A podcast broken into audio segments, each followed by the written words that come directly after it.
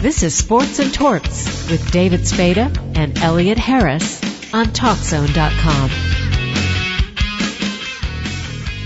On the phone, we have former Florida State Seminole and Oakland Raider. He didn't get a chance to play in LA because they were just in Oakland back at that time. Fred Biletnikoff. How you doing, Fred? I'm doing great. How about you guys?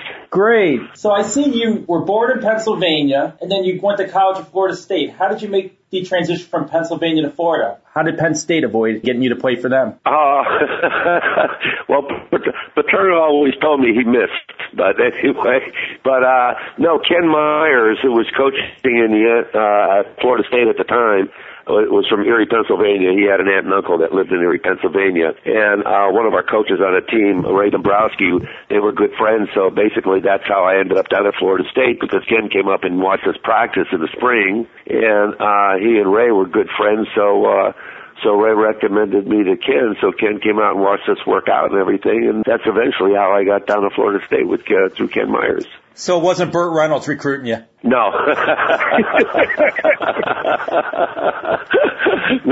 no, it wasn't. I don't know. I might have wanted to stay away from him. He's too wild for me.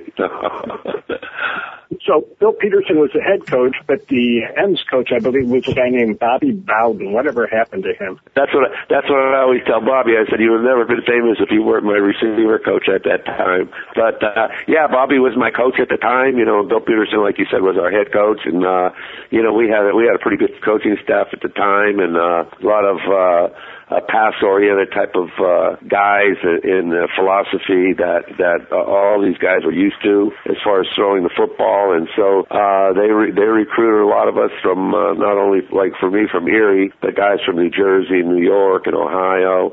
So we had a, they built up a pretty good core of guys to to bring down there to to do what they wanted to do as far as passing wise. And Bill was always a good friend to Sid Gilman, who Bill spent a lot of time out in San Diego at the training camp with with uh, with Sid to get the passing game that he wanted. And so that's kind of how everything fell in place there. Because Florida State was one of the few teams that would pass the ball because at that time it was basically what run from the I formation. Oh yeah, yeah, because, yeah, you, exactly. Because you know when when I first started them, my first two years prior to them uh, really installing the passing game, uh, like we ended up doing like a pro style offense if you were a receiver away from the call, you lined up like a tight end. You lined up tight. So, so you had to do both work, work at, at not only as a wide receiver, but even lined up as a tight end. So you had to go through all the same drills that the tight ends had to go to and get beat up in there like they did. So uh, it was it was pretty interesting. You know, people a lot of people don't know that. You know, that's the way it was structured at that time. So my freshman and sophomore year, uh, that's basically the type of offense we ran, which is, you know, like it was like a tight formation with one wide receiver split out wide and the other wide receiver lined up tight all the time. So it was a pretty interesting camps that you had to go through summer camps and and the games and uh, all that stuff because you really had to uh, do all the blocking and all the drills along with your wide receiver drills. So it was it was uh, it was you know you got beat up pretty good a lot. You know, it made you a lot tougher though. Yeah, I, I think uh, you know it was like a couple years earlier that uh, who was it, Pete Dawkins at Army split out wide and as a flanker and things like that, and it was almost revolutionary. Yeah, they call. I think they, I think they called it the term the, the lonesome end when they right. put Pete out there. Yeah, yeah. And nowadays, with all the spread offenses, you know, people don't remember those days when you know, okay, the guy's receiver. Oh, now you know, now you have to yeah, you know, even even uh like years ago when I first started with the Raiders, you know, you could have you could get away with just you know, having four wide receivers active, uh, you know, on a roster for the games. But now, you know, nowadays, God, you you probably have to have at least six.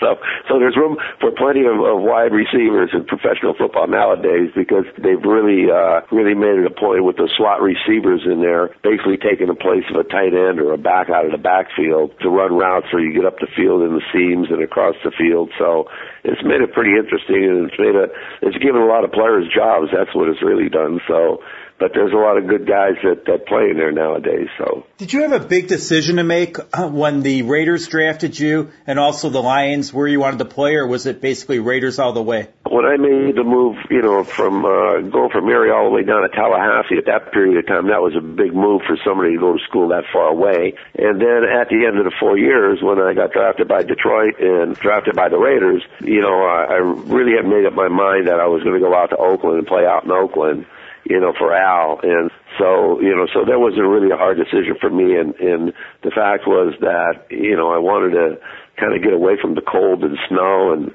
and all that type of weather and go out to California, which I had the opportunity to do. So I just figured, well, I'll take a shot and, you know, sign with Oakland and go out there. Uh, the passing game was really, uh, you know, was the AFL, so they were going to throw the ball a lot, which is right down, you know, my alley from being my, in my last two years at Florida State that we threw the ball quite a bit. And, uh, so that's the thing that really, uh, put it over for me as far as signing with the Raiders, going out there. And of course, Al Davis's influence too, so. But, uh, but yeah, so that, that's basically how I made up my mind. So there wasn't any hesitation on my part. So did you have to negotiate your contract with Al Davis and then have him coach you? How did that work? No, he just, he just gave you a contract and it was already the money there and he already signed it, so he just expected you to put your name on it. So, but uh, but no, there, there was you know there was a little bit of negotiation, but at that period of time, you know there you know like Namath and Huarte and some of the other guys, Tucker Frederickson, you know they had all gotten big contracts, and uh, you know we even had a guy named Harry Schuh that was drafted ahead of me in the first round, made pretty good money. But uh, you know, it, it was a, you know it was a decent contract at that time. You know, it, it was good a good enough contract. To, when I got to camp, all the veterans uh, on the Raiders were all mad at, at Harry Schuh and I because we were making so much money. So, and, and we still had to go get off-season jobs, so it wasn't that much. But, but yeah, so we even we even went through that period of time even then back then. But no, there was there was no negotiation, you know, and everybody at that time was given like two and three year contracts. So, uh, so that that it worked out well for me. Who was your quarterback? Was it Flores or Lamonica, or were they still going between the two of them? Well, yeah, I, I started with with Tom Flores and Cotton Davidson and Dick Wood, who had played with the Jets, and Cotton uh, actually played uh, at Baltimore with uh, Johnny Unitas and Raymond Berry uh, for a brief period of time.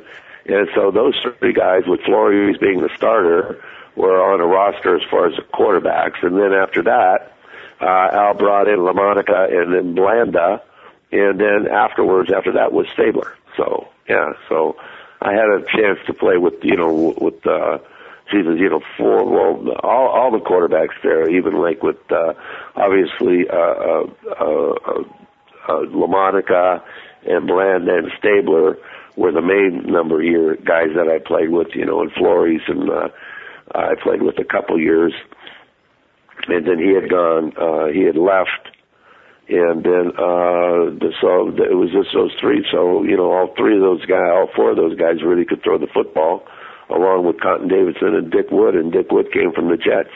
Was there a quarterback that you enjoyed playing with more that basically knew your tendencies and you worked better with? Was it Flores or Lamonica or Blanda? Well, you, you know, well, well, well, Flores, I was just a young kid, and uh, I, I didn't really help Tom out. it was hit and miss with me. Okay, Tom uh, throwing me the ball, but anyway, uh, no, everything turned for me like when he brought Lamonica in, and we were throwing the ball more down the field, and uh, uh, and and along with Blanda because Blanda had come from Houston, which they threw the ball 40, 50 times a game down there with the Oilers, and then uh, with Kenny coming in but uh, no, I, I had a good rapport with basically with with you know with Lamonica and Blanda and, and and Kenny, you know, because you know all three all three of those quarterbacks, you know, we you know we we spent a lot of time on the field throwing passes, running routes, uh, all that type of thing, you know. So you weren't really uh, the quarterbacks were used to seeing what all the receivers did because everybody worked with everybody you know, so you weren't just uh like just working with Lamonica, you were working with Blanda also and uh and then later on when Kenny came and Lamonica left, uh it was Blanda and, and Kenny and uh you know you you spend so much time working with those guys on the field and practice training camp and during the season that you know everybody kind of knew how, how all the receivers were as far as running routes and what they did, you know. So it was it was a comfortable situation with all all the guys that I played with, all the quarterbacks I played with. Okay, so you're a rookie. Six games into your pro career, you're not seeing any action at flanker. Do you wonder what's going on here? Am I ever going to get on the field and catch a pass? Oh no, no there, there there was a period of time when I was a rookie in the first, first preseason game I, I played in, and I was playing behind Art Powell and Bo Roberson at that time, who were really two, you know, really outstanding receivers. And then uh, uh, into the preseason, I wasn't doing very well and dropping balls and you know, Al always wondered why why he why he drafted me, and so I, I struggled for my you know first year, and then uh, he traded Bo Roberson away, and uh, to allow me to be the starter across from Art Powell, you know, so that's basically what happened there, and then into the season. Uh, the, the following season is when I, I, you know, I had my knee torn up. So, that wasn't you know wasn't very good as far as Al was concerned. But uh, but yeah, so I, I went through that, and so that's that's eventually how I how I ended up starting with uh, without trading Bo Roberson away. Now, most people know you as number 25, but when you came to the Raiders, think Claude Gibson had that number and you were number 14. What point were you able to say, okay, I want to be number 25? when when when Al let Claude go. when when Al when Al cut Claude, that opened up the number for me, and so I was able to get my my college number. But you know, I, I just uh, Dick Romanski, our, our, our equipment guy, uh, gave me the number 14, and it was probably the worst jinx number I ever had in my life. You know, uh, so uh, so once once when Claude got let go uh, and the the number was the number 25 was open. That's how I eventually got number 25. So, yeah, then everything started going better for me. what was Super Bowl 11 like for you?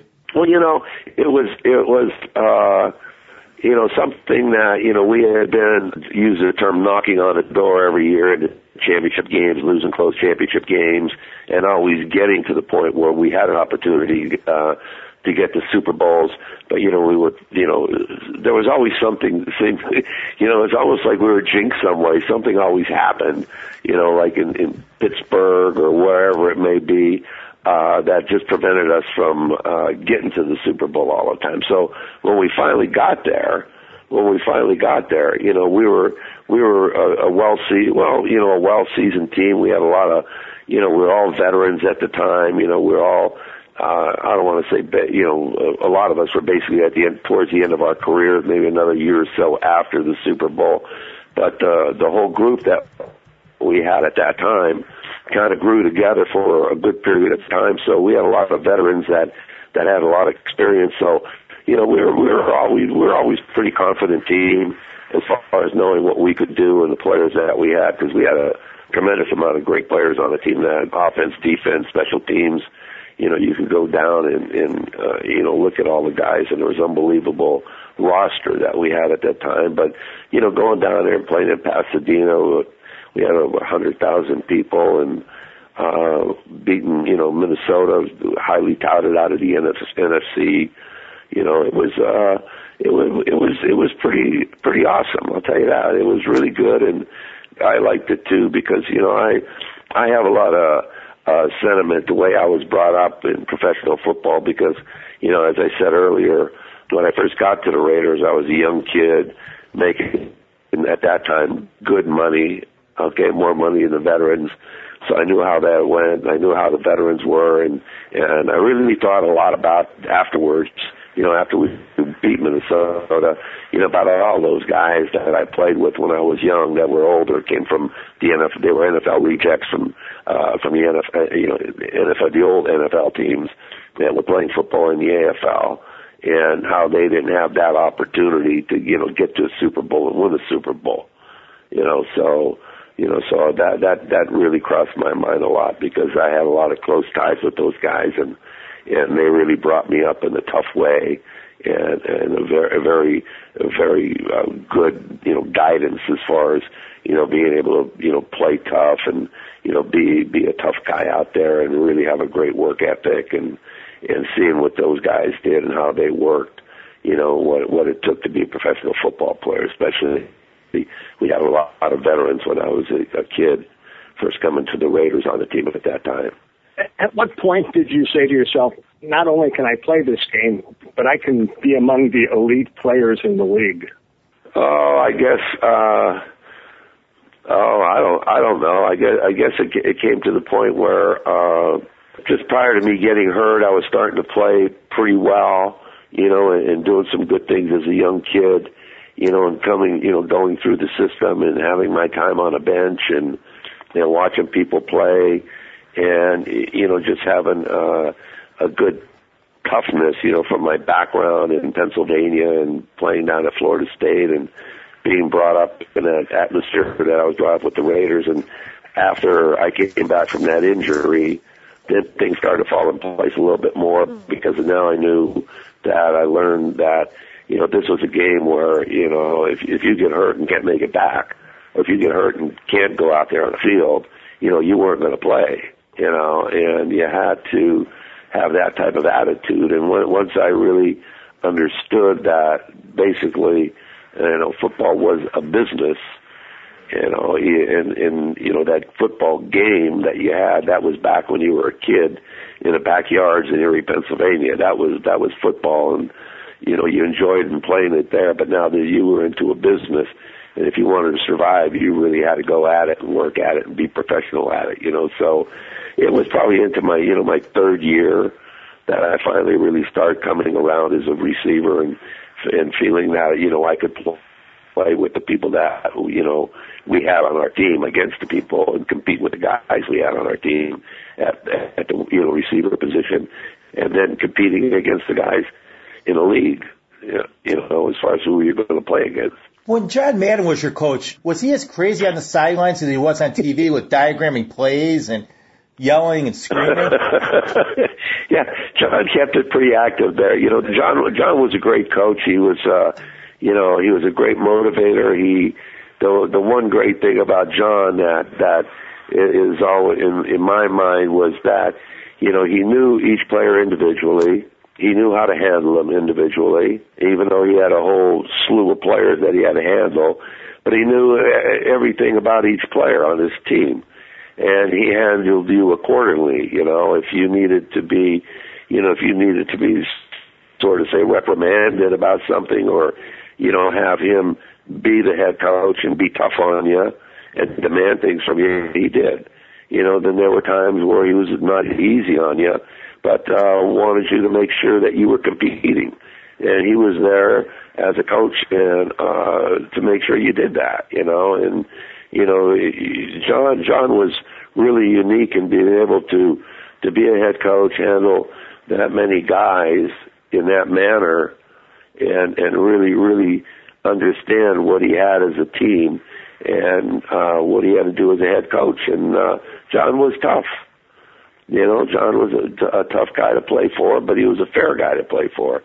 You know, you you go out there, you practice hard uh, you go out there, you, you play, you spend time working on, on whatever position you're playing, working at that position. And uh, John appreciated that. John was a terrific guy to play for. Was there a defensive back that would give you tr- more trouble than the rest of the guys in the league?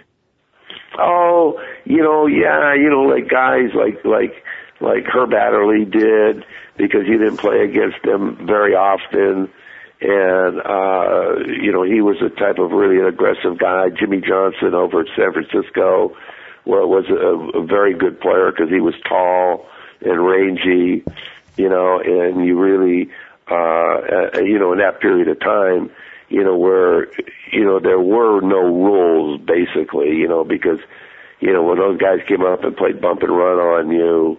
Uh, guys like like you know Jimmy Johnson, Herb Adderley, you were getting hit all the time. You know, it was a physical game, and you had, you you had to learn to be physical and how to handle the different styles of guys that you were playing at. Uh, you know, against because physically, you know, because physically everybody they were all different. You know, different sizes, different speed, different quickness, and you had to understand, you know, who you were playing against. You know, so like Herb was always tough. I mean, tough and, and Jimmy Johnson was, and uh, Jimmy Marsalis was a was a tough guy in Kansas City. You know, Bobby Howard was a good player down in San Diego. You know, so there were a lot of good players in the league uh, that you, that you played against when they played bump and run, and it was just a physical game. You know, you just had to learn that. You know, you you just couldn't let somebody get out there and dominate you. You know, you just had to keep fighting and fighting and fighting. But those guys, those guys are, you know, I I still have them in my memory. Believe me.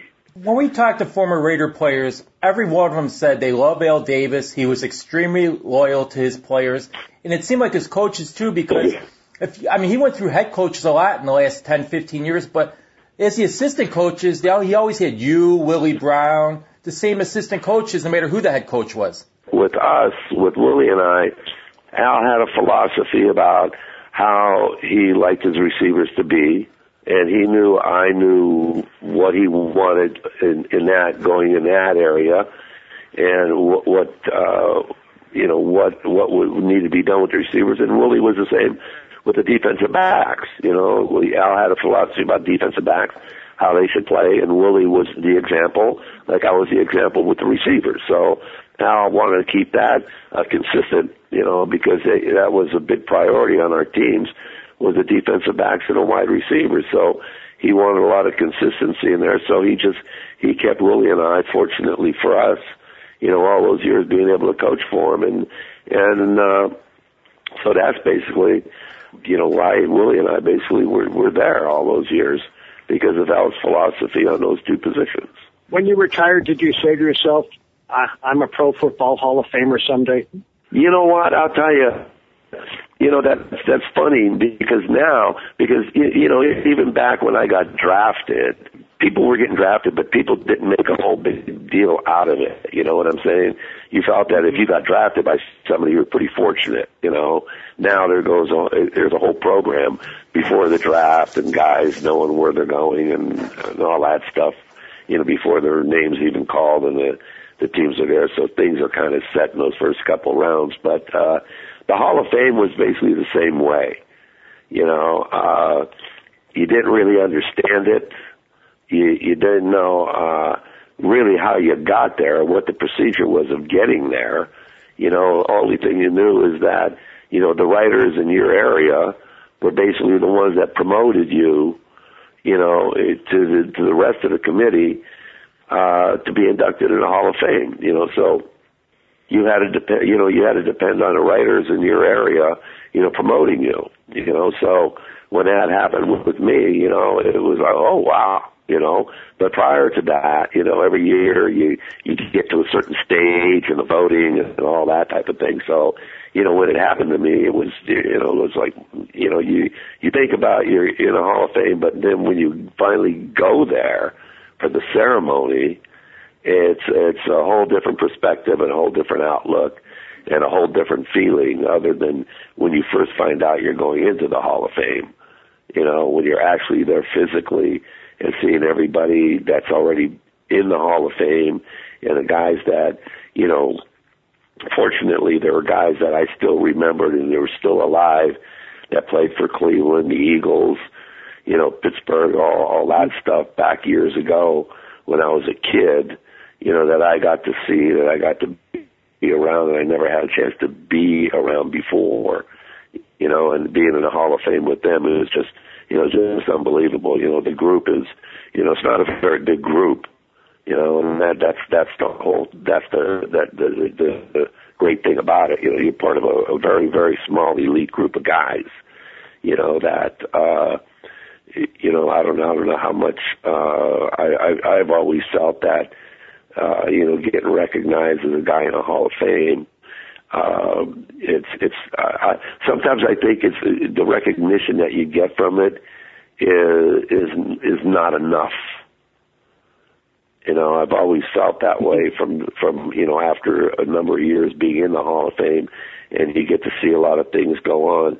That being in a Hall of Fame isn't uh, recognized enough of of what that group uh, what that group means to professional football. It seems like the Hall of Famers are a tight knit group because I was there last year and the parties and they're all mm-hmm. sitting there and talking. But I just hope that some of these younger players realize what it means to be in the Hall of Fame because a couple of years ago when Emmitt Smith went in and Jerry Rice, I think they kind of forgot because they're charging $500 just for their autograph, whereas the other guys were charging 30, 40 where it was affordable for the fans. Well, you know, that's, that, that's what you get with the times. You know, that's what you get with, uh, agents. That's what you get with, with, with guys, new guys coming into the Hall of Fame and they're, and they're not all that way you know, but but the guys that are in the Hall of Fame already, you know, heck yeah, they want people to enjoy it and be around, and you know, you, you get their autograph. They don't want to hold people up. I mean, people can only afford so much, you know, and they want everybody to have your autograph. You know, what people charge, you know, like you're talking about the lower money, you know, that that's fair, and you know, sometimes it's you know, you talk, you know, well, we should be getting more, should be more. But you know, you, you go, you go in, in around around this country, and you know, you try to you try to make things, you know, if you're going and getting your selling your autograph, you know, you you, you try to make it where everybody can afford it you know, and and and do it that way. But you know, we uh, listen. I know we've run into it too. Believe me. but yeah, no, I understand exactly what you're saying, and it's kind of it's kind of put. uh I don't want to say a bad taste in everybody's mouth, but it's it's it. Guys are aware of it. Let me put it that way. Let me put it a nice way. Guy, uh, Hall of Fame guys are aware of of what other Hall of Fame guys do. So that's when probably you were, the easiest way I can put it. Yeah. When you were a kid, did you have an NFL team that you followed? Did yeah, I followed. Uh, I followed the Eagles with Tommy McDonald. That that was that was my guy, Tommy McDonald. He still doesn't believe me. You know, I told him. I told him, listen. I said when I went to Florida State, I said I I I got number twenty five because you were my hero. I love watching you play. That's why I got number 25. He said he didn't believe me, you know? So he still hasn't sent me a signed jersey either. So whatever. Yeah.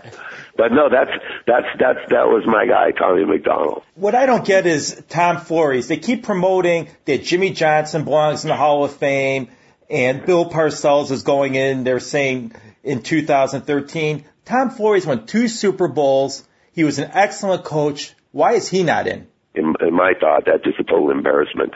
You know that that he's not in there, and uh, and the consideration for him is uh, I don't. You know what? I I don't know. And, and you know when you see every year people's names coming up, there's a sprinkling of Tom around you know, with his name, which it should be right there at the top of the list, you know, because even like last year's group that went into the Hall of Fame, you know, it was a good group. It's from, you know, guys from years before and everything. But, you know, Tom deserves to be in that Hall of Fame without a doubt. You know, that's, that's a crime, really. Is there one catch from your career that, that's a favorite of yours? Yeah, you know, it, when we played Miami, in uh in a, in a playoff game in Oakland. I had one catch down in the in the corner of the end zone, right by the goal line uh, against Tim Foley. That was a pretty good catch. I don't I don't say that too often about myself, but that you know uh, I see that every once in a while, or see a picture of it every once in a while. And I go, you know, that's a pretty pretty hell of a catch. Now I'm, I'm looking at the uh, website for the Biletnikoff Award and it's it describes you as having deceptive speed. Is that deceptively fast or deceptively slow? I, I don't know. So, you know, so you know when you had when you have to pay bills, it all it all depends. You know, when, when you have to pay bills and child support, you know, you you find ways to get get down that field pretty quick. And so the deception is just the word everybody else uses. I'm I'm I always thought, hey, I'm fighting for my life out here, man. You better get going right now.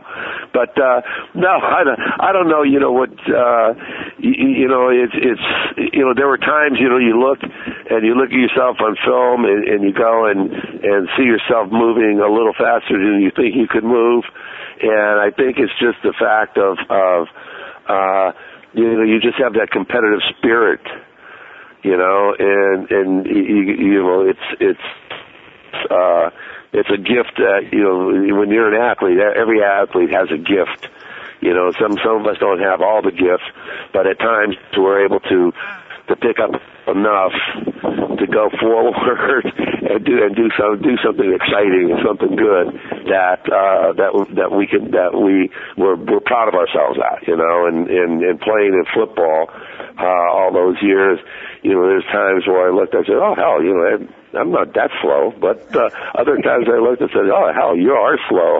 so, so it it was it juggled back and forth quite a bit in my career, believe me.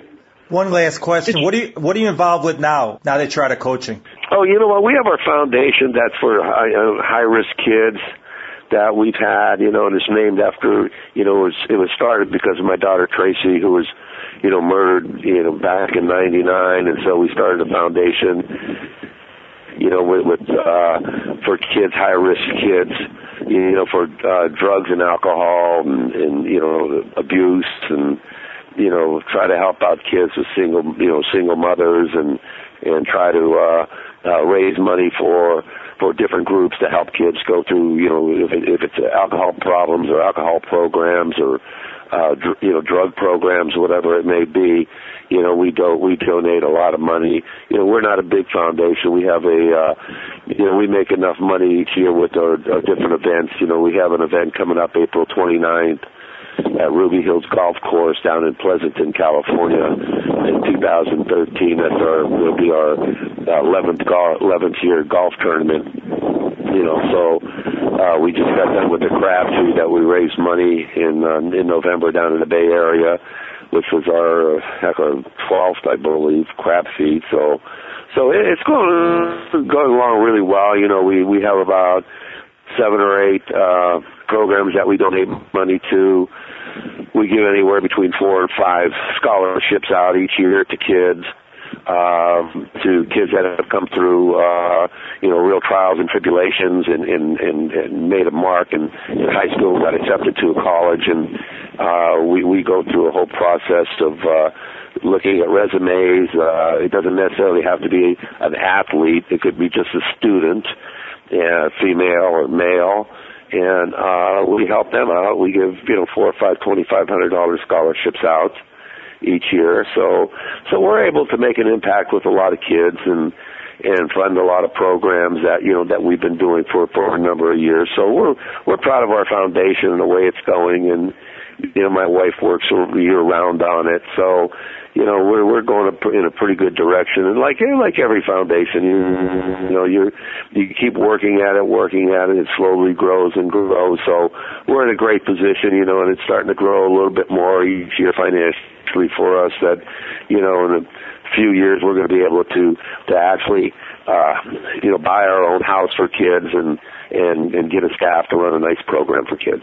That'll wrap up another edition of Sports and Torts on TalkZone.com with David Spada and Elliot Harris. I'd like to thank our guests, Corey Kellogg of the Chicago Crave of the Bikini Basketball Association and Pro Football Hall of Famer, former Oakland Raiders receiver Fred Biletnikoff as our guest. I'd like to thank our executive producer, Dave Olson, and tune in again next time.